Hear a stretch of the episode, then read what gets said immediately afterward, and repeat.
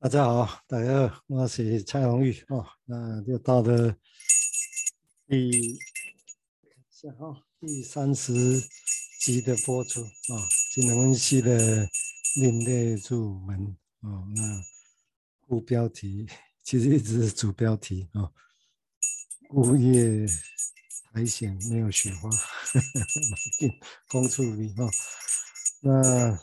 上上一集提到的前面两集哈，大家提到的维尼口在讲那个原始的苦痛啊，被媒体把讲原始苦痛的几个真迹象啊。那前前面我们提到了三个啊，那接下来有两个。不过想要再进一步补充之前，我是觉得先我再练一段维尼口其他的说明啊，那我们。我是交接的这样的说明，可能比较可以大家去知道，说我们慢慢一步一步的贴近，除了在语词、语词的想象之外，哦，那用其他的说明，哦，那其他文章的说明，那我们可以来去，是不是有一点点经验可以接近一点啊？经验接近一点，未成这样来来讲啊，所以大家经验接近一点，当然也许就需要更多的语言。去去描绘它，嗯，就是那个就像小说一样的描绘一些情境，很多语言去描绘，然后整个才会所谓的有一个接近在那个情境经验的感觉啊，就那个这永远有困难的哦。不过我讲就用这个情况下来尝试说明一下哈。那我这段念描要描绘的是，因为 抱歉，因为让我们现在看到的说明的这现象要有意义。其实是需要一些观点跟需要一些想法在这里头了哈，所以我引用维尼口在一九六二年，他有一篇在谈论那个进一步谈论双亲跟婴儿的关系的理论啊，在进一步谈论这一本一篇一九六二年的文章里面，哦，那我引用的是引用的是周周仁仪医师的一个一个说意词哈。那这一段我们先来说明一下，那我们接下来再来往前再进一步的一个理解啊。那这个地方就先来说明一下他的论点是什么。好，OK。我在古典分析哈，就弗雷德一项古典的分析里面，会慎选个案的精神分析，来精神分析哈。那痛苦来讲，通常都是用。焦虑的形式出现，嗯，嗯，也就是用大家觉得是焦虑，而不会是说是痛苦啊。那伴随着记忆、梦和幻想，哦，大概是会这样的形式，啊，来。那我等一下会再说明哈。但作为分析师，我们会涉入一些病人的治疗。那这些病人必须要透过舆情里，啊，舆情里面。重现来忆起婴儿期的一些真实的临床崩解啊，这我再说明哈，在所有的案例里面，缓解都必须透过唤醒原初无法承受的焦虑，或者是原初的精神崩溃。如我所说，这个崩溃。与当时无法被收编进个案潜能的环境因素有关。那这个婴儿对外在因素不论好坏一无所知啊，也并不是，但并受毁灭的威胁，不知道，但是就是会觉得被毁灭啊。在成功的治疗里之中，病人能够排演出创伤，或者是环境失败。并在个案的潜能领域里面去经验它，借此减轻自恋的伤口。因此，作为分析师，我们一再涉入失败的角色，而要我们接受这个角色并不容易，除非我们可以看见它的正向价值。哦，就延续前面。那个那一集我最后提到的那些哈，我们必须要的确看到这种困境、这种焦虑，哦，以及我们正在经验的这些东西里面隐含了哪些的确需要看到某些正向的价值，你才有办法去推想它。但这个没办法，没办法强逼他哈，没办法强逼说一定得看到什么啊。但是至少我想这是一个，这是一个基础啊，这个理解。我想这一段其实也很浓缩，说明了不少事情啊。那这样子其实通通会跟 我整个这这一季这二十集、二十小时、四十集的那个入门会有关啊。这这是第一季的入门的一个一个内容啊，所以我会我会再进一步的来说明它哈。他说，相对古典的温习的 case 来讲，都是圣显过嘛。那这个当然是相对说明。温尼古当初也接近我们现在临床经验的，就是很多的个案经验，很多的个案其实是，嗯，不会只是精神官能症，他会会很混杂的很多早年创伤经验啊，所以通常会有一些我们认为的人格其他的问题，而不在人格的问题，而不是只有症状的问题，而是有涉及到其他人格的因子在里头啊，不是只是呈现出来的症状这样而已。哦，但是说，因为当当初的焦点是在焦虑嘛，就大整个理论都在讲焦虑，所以自然的，当然大家拿那个放大镜望远镜去看，当然都是还是用焦虑来看事情。那但是这样他的说法是等于是间接的，把其实更底下的那些受苦跟痛苦给压掉，没有看到。哦，所以所以当时他也提到这古典的做法，所以。把焦虑症焦虑，然后看那些记忆、梦跟幻想，哦，幻跟幻想，但是他要说明不一样的东西啊，他要说明不一样的东西。他认为这个以他的角度来讲，他认为这也是金融分析师、精神分析取向者应该要做的事情。但是这可能在其他人会有些争议啊，会有些争议。其实这是我们要处理的吗？我们为什么不处理原来的那些？可以处理的那些官能症的 case 就好，但甚至当然实际上是不是真的这样就可以？啊，那些 case 真的就只是这样吗？要挑选多少啊？这当然，那这样挑选符合临床的现实嘛？大家如果要靠这个东西整个生活走下去的话，所以其实或者你个人的野心或者希望，难道我不能看其他的事情吗？啊，我想这个都会增加这些事情的复杂性在这里头啊。所以我接下来他说，但作为分析师，我们摄入一些病人的治疗啊，这些病人必须在透过疫情里面来重现，然后忆起婴儿期的真实临床崩解。这我印象前面有用他，嗯，因为维尼克文章啊，在不同的地方你会发现讲类似的事情，没错，因为他他真的就是重复的在描绘他的临床经验啊，所以。在这篇文章害怕崩解前面，你提过类似的想法啊。他这里这说辞是这样啊，我再说明一下啊，帮助大家理解。他说，必须要透过移情来重现，没错。移，但是当然也可以这样想，移情是重现嘛，或其实部分的呈现啊，或呈现的一小部分啊，只是被再扩大去说明它哦，是不是这样？OK 吗？这个是简简单的说法是这样子哈。所以来，然后因为有些经验，当年的那些经验，当年那个 ego 还没有能力去去去记忆、去经验的东西，这个时候再跑出来了，哦，再跑出来了，然后并记得记起的这些经验，什么经验呢？啊、哦，它指的是婴儿期啊、哦，婴儿期最早的那些真实的临床崩解。这会讲临床崩解，指的是因为在疫情里面嘛，在遗传。在整个关系里面，他好像人整个要崩解掉、崩溃掉一样啊、哦！这崩解是前面提到 breakdown 崩解、崩溃啊、哦，类似这一个相同的说法。所以是在临床里面的确是有真实的，真的像崩解一样，在临床上面啊，诊疗室里面。但这地方都很难哦。一个人如果在这时候崩解，他会怪现在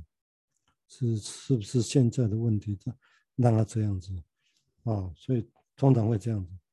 啊，所以如何在这种情况之下，所以前面才会提到说，的确要对这些现象啊，对这些出现现象，要有一些其他或正向的想法，你比较有可能会走得下去，不然你会觉得怎么越分析的治疗越糟糕啊，怎么会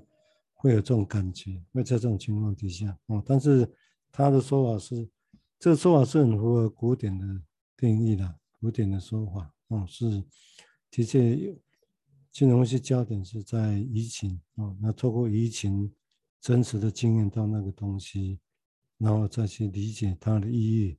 然后透过理解意义之后，是不是它就可以有一些改变或改善，啊，或者是威力变弱，啊，大大致上是不，是符合原本的所谓的以疫情为主的啊，用单课的疫情为主的论述，只是它不一样，这里不一样的地方是因为针对这些困难的 case，这些困难或者是就是早年很早很早年就承受伤害、创伤失落这样的 case 来讲。哦，他的经验其实是更原始的这种临床在的那种崩解的状况，哦，但是崩解是很害怕，所以会出现通常是提要治疗里面要有很稳固的关系、稳固的结构，这种崩解才有办法被消化，然后知道它的意义，不然就真的只是崩解，变得只是很可怕，很可怕。那当然，临床上我们的困难是我们能够那么好的，真的是驾驭它，怎么说会崩解嘛？这有到那个程度，有那么容易吗？是不容易，不容易。啊，如果个案创伤更重的话，可能更会随时崩解。啊，所以的确，但是太快崩解，我们也同意。的确，临床经验是它很难再想去，因为太可怕了，啊，太可怕了，会变得很难走下去。啊，但是他很难去一下子去说。他哦，原来这个崩解是跟以前经验有关系。这个想法现在讲起来容易，你没办法塞给他，因为他，因为真正的疫情的意思就是，就是这个时候觉得因为治疗者或者因为治疗的关系而带来某些崩解的感觉。我这次前面的提过，就是可能像是一个犯了一个小的差错，说错了一个什么，一个小小的迟到，嗯，或者不小心打个哈欠，或不小心怎么样。说错了什么东西，或者也没有说错什么，只是说的不重，不切中核心，也许只是这样很多很多的很多很多的问这个问题，那我们觉得是小问题，但对他来讲那是大问题啊啊，所以就主观上本来就有这个落差，那大问题就让他很失望啊，那很失望，当然就整个这个信任就崩解掉，类似这个意思，所以这崩解出来是自己的崩解，但是其实因为。放到关系里面来，就对治疗师信任，或者对治疗师关系的崩解的意思。所以这里指的所谓的婴儿期的，好，那本质上是一代的婴儿期的意味，但是其实在现在来讲是真实的临床上的崩解，指的是这个意思。哦，所以就这样讲，因为如果你自己在练，而且怪怪的，什么婴儿期的又是现现在临床的崩解，这是混杂的，这是混在一起的。我现在这样讲，其实也是你看。我是要转一转转转转转转好几圈的，哦，所以本质上这的确有一些婴儿期的经验在里头，哦，但是又是一个这个时候的真实的临床经验，但是这个时候临床经验的出现的时候，大家就要知道，他当然会用现有的这个单课里面所出现的问题来作为呈现的方式嘛，对不对？我想就像我刚刚举那个例子。但这你也难知道是哪哪一个是哪一个地方会出现这种问题，真的很难，真的很难。这不是你小心谨慎就一定好，嗯，因为就一定不一定可以完全避免，理论上是无法避免，啊，我们只能说我们不会刻意的过早的不成熟的时期去过早的去导致这种情况的发生，我们只能这样这样想，啊，但是你也能知道，因为那个完全是。大部分的情况下是操纵在病人患者的移情，那既然是移情，那是他是患者那边心中发动出来的啊，而且是不自觉的在某些情境下的一个出现啊，所以这个地方才会有所谓的婴儿期的真实临床崩解，是很真实啊，而且是这个时候出现的是崩解，但是里面带着那种所谓的婴儿期的。嗯，婴儿期是 infant 胎啊，不是婴儿哈，infantile 有种婴儿式的那种。如果要讲婴儿式的，也觉得比较贴近。但是这看呢，嗯，可以是大家的理解会不太一样啊。所以这个地方是一个，是一个经这个说辞很，这个这个几乎可以是很重要的临床的技术是这样，但讲起来容易的哈，好像演讲这一个过程啊，不再只是病人原来的症状焦虑，尤其只是焦虑啊，或者是那些一记忆啊、梦啊或幻想而已啊，这些是焦点，但是真正的焦点是在移情啊，在移情啊，那是怎么样移情呢？啊，温尼科从这些困难 case，这些早年创伤 case，他有刚刚那个手指害怕崩解的经验啊，OK。所以这一点，这很这很重要哦。那我再来往下再说明这一段。有些以前说过，但是因为这一段里面他把它他通通通说了，所以我直接我也边边有时候我边讲边扩散啊，又边解边把它整合一下，啊又讲又扩散出去又整合一下哦，大概会是这样的一个过程啊。OK，那他进一步讲说，在所有的案例里面，啊、他说崩解都是崩解都必须透过唤醒演出哈，不然那就无法承受的焦虑，或者是演出的精神崩溃哦，这个就是要看你怎么样说明了啊。他说的很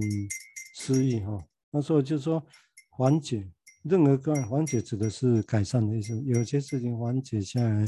他原来的问题。因为可能刚才问题原来是 A 啊，是身体不舒服、睡不好或其他的问题，哦，但这些缓解理论上有时候没那么简单，有时候是跟有一些啦，我们曾经讲，会跟这些原始的经验是有关的，哦，那是跟这些经验有关的话，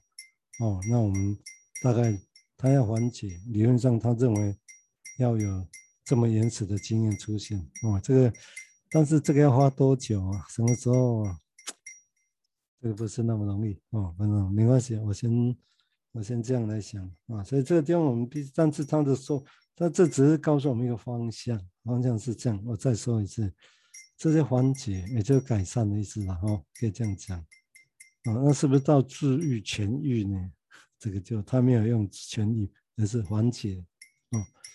那在这个情况下，被唤醒演出无法承受的那些焦虑，或者是演出的精神崩溃。但是当然，他这里你看，他还没有用“言”把“焦虑”这个字语拿掉了哈，所以的确会有一些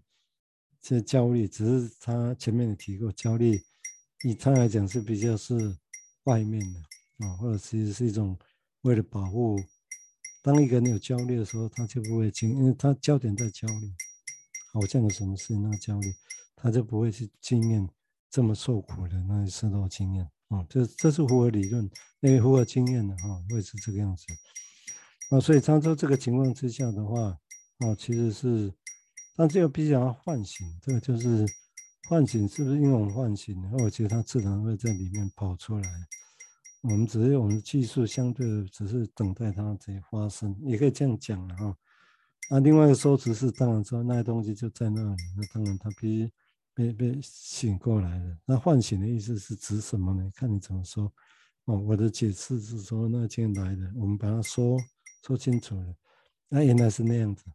哦，那才会是唤醒。哦，不然如果只是经验出现，他也不解啊，还是还是不知道怎么回事。那东西有没有醒来？也许有，但是变成是一个很很粗、很很暴怒似的啊，很挫折似的、很攻击性的醒过来。而不是真正的一个醒过来，然后能去知道它的意义的东西啊，所以这个地方会那唤醒的是原始焦虑，以及哦，我们整个篇在讲说有一种原始的啊一种崩溃，精神的崩溃，就 breakdown 的意思哈，就前面讲崩解啊一种精神崩溃，但是这个地方大家会要很小心啊，就我们大家不是一般人都会说怕崩解会崩溃，所以他才要去做赶快来看治疗吗？那、啊、你怎么说？我、哦、他要经历过这原始的崩溃，才能够去缓解，这个不太一样啊、其实是不太一样，语词好像很像，但是其实是不太一样的事情。哦，这里讲了原经历原始的崩解、崩溃、精神崩溃，这是指整个过程里面很谨慎的一个过程，有点漫长哦，很难讲确定的时间，哦，是慢慢的、慢慢的哦，在一个环境或者安全情况下，他那些很早年的经验突然蹦出来。哦，让他好像经历了一种，好像整个崩解一样。哦，但这种崩解不是像说我们变成说他变得就像精神病了，哦，不是啊，哦，那不是我们的目的，不是那样啊，崩解之后变成像，嗯，所谓的回不来的那种样子，当然不是哦，所以我的目的不是那样啊，为崩解他回不来，那当然很奇怪，那不是我们的目的啊，啊，所以，哎，因为这样对对他维尼口来讲，他认为这种经验啊，大大概就是要去，不是没办法冒进的啦，没办法冒进的啊，是得。一步一步来的啊，但至少大家知道啊，他的论点跟方向啊，对，是这样的一个状况啊，这是一点嗯。后来就如他所说，他说这个崩溃哈，跟当时无法被收编进个案潜能的环境有关。哦，这是什么意思？就是说，因为这个这个我记得在前两集就有提到，就是那时候我们讲说绝对的依赖。怎么样来说明那个时候绝对的依赖，或那时候哭的时候，奶水就来哦，奶水就要来哦，而且最好马上来到嘴巴，那表示是我因为我哭泣，因为我做这个动作，所以奶水被制造出来，类似这个意思。哦，那、如果这种想法，那当然意味着说，哦，这个就是最讲所谓的潜能的。是个案潜能的经验嘛，或者我们讲说是自恋也可以哦，也可以。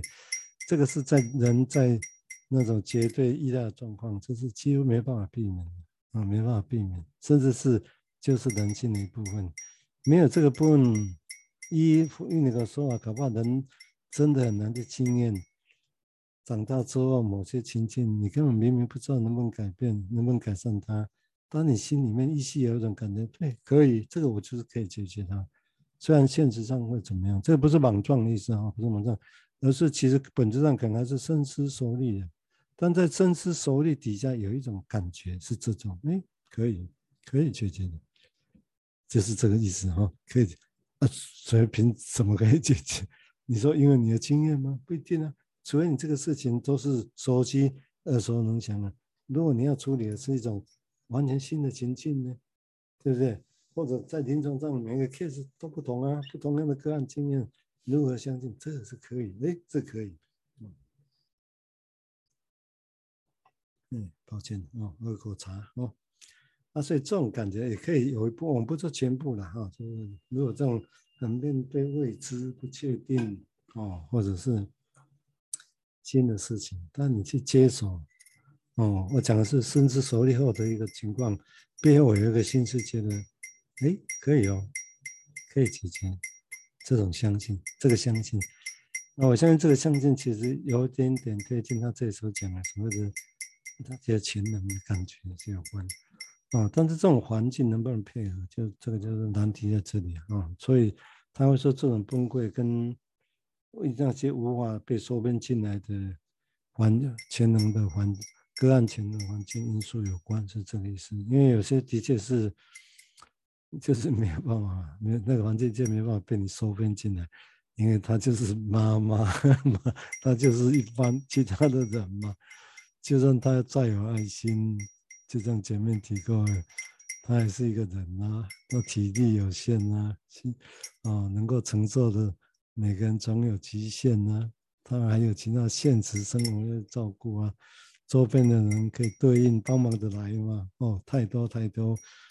的困难，所以这人不简单呢，不简单哦。就是讲，要作者作者因素配合的哦，用我们的语言呢，叫做所谓的很多的因缘巧合 才有可能的哦。虽然金融分析是不希望把事情就摆在巧合啦，我们总是想啊，就算是巧合，诶，我们来看看是否有其他这中间。可以想象的意义跟连接啊，在这里头啊，所以，所以他认为这种这个说这一句是这个意思嘛啊，就是这种崩溃跟那些因素没办法收编，没没有办法被收编的意思，指的是说我的理解是说，因为那个环境没办法依照你的意愿嘛，如果你完全被你收编，那当然就完全可以啊，你一哭奶水马上来，一哭马上来，你不会有饿的瞬间，都不会有哦。当没有办法的时候，就表示。人的自恋没有办法把所有东西都收编进来，但这当然是一个错误，这是一个失落嘛。因为对潜能来讲，这个失落总没办法这样子，哦，所以但是人也在这种失落，在这种没办法完全收编而且都收编的情况下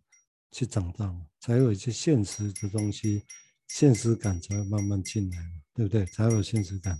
啊，只是说对维尼口来讲，他认为这种现实是要一步一步的啊，不是用，不是去现实太快了，整个啪整个弄进来，啊，规个阴，尽量去阴死啊，那所谓外面因为太绝。对俺来讲就无虾米啦吼，但你要想看嘛，对一个囡仔迄个时阵，啊，一个鞭炮声，一个外面的杂汽车蹦团叭的声音，或其他什么声音，哦，或者父母亲他们在吵架声音，或者在做什么声音，哦，这对他来讲都是不都是未知啦，或者也有可能都是威胁啊。如果是未知，哦，都是威胁，那他能够去 handle，他怎么样去消化它嘛？哦，我想这个都是。当时能力受限的关系啊，所以他说这个时候哈，婴儿对外在因素哈，就不管外好坏的因素，外在因素其实都一无所知，一无所知啊，并受毁灭的威胁。这是一个，这是一个说法了哈。就当然你就克莱来讲，那种毁灭是他的假设是先从从小孩子人本身的破坏本能、死亡本能，会去投射到别的地方去。啊，那投射出去之后，当然会变得别人好像都要破坏它一样，所以这个地方就有一个再回来的一种所谓的那种担心被毁灭，啊，被灭绝的感觉。所以，所以看来有一有一个语词叫做灭绝性的焦虑啊，灭绝性的焦虑。就，但是这个起源点两个人跟维尼口这边的说辞不全然一样啊，维尼口是觉得。这的确没错，也有小孩子自恋跟期待，但是因为环境本身的因素，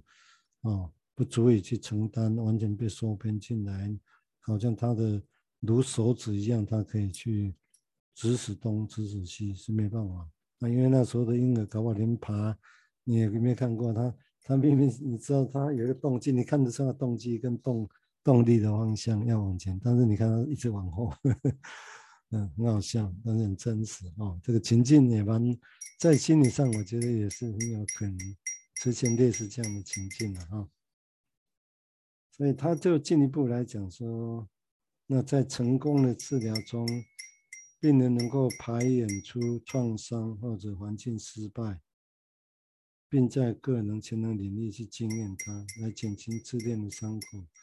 这个可能需要更多的说明了哈。我想我可能。你把它引，因为这是涉及到比较细致的临床的技术，但是我觉得说明一下，让大家知道，不会只是说在理论上啊去推演啊，而是在因为这段本身就隐含的技术跟跟一个分析跟治疗的过程在里头，所以把它带进来啊，让大家在除了刚刚提到那些理论可能的情况，我们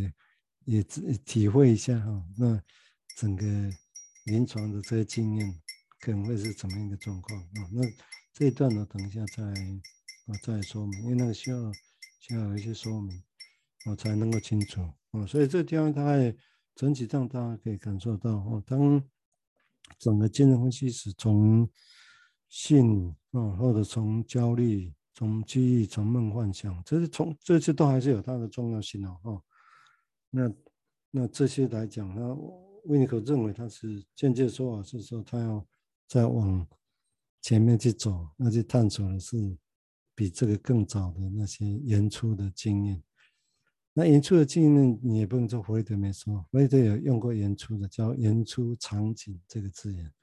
啊，原初场景。那当然可以被窄化成说一个小孩子看着父母亲在做爱，但你不知道他们在干嘛，有声音、声有很多的环境啊，他是不知道是什么，很可怕，就是这样，或者很好奇。变成是这个意思，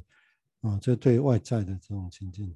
可以这是具体的，真太具体了，能让大家没办法想象。然后真的吗？小孩子真的一定那样？然后如果小孩子跟父母分开睡，那是不是还是这样？还是有可能呢？就说有个影子，外面车灯穿透过窗户，譬如说如果了哈，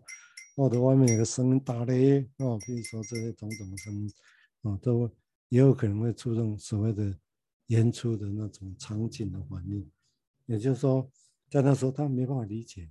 这是怎么回事？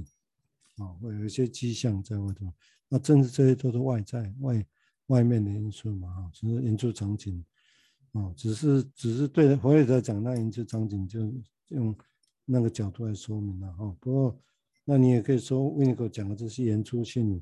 也不见得会跟那个完全违背哦，哦，不见得违背。虽然他那个讲比较接近，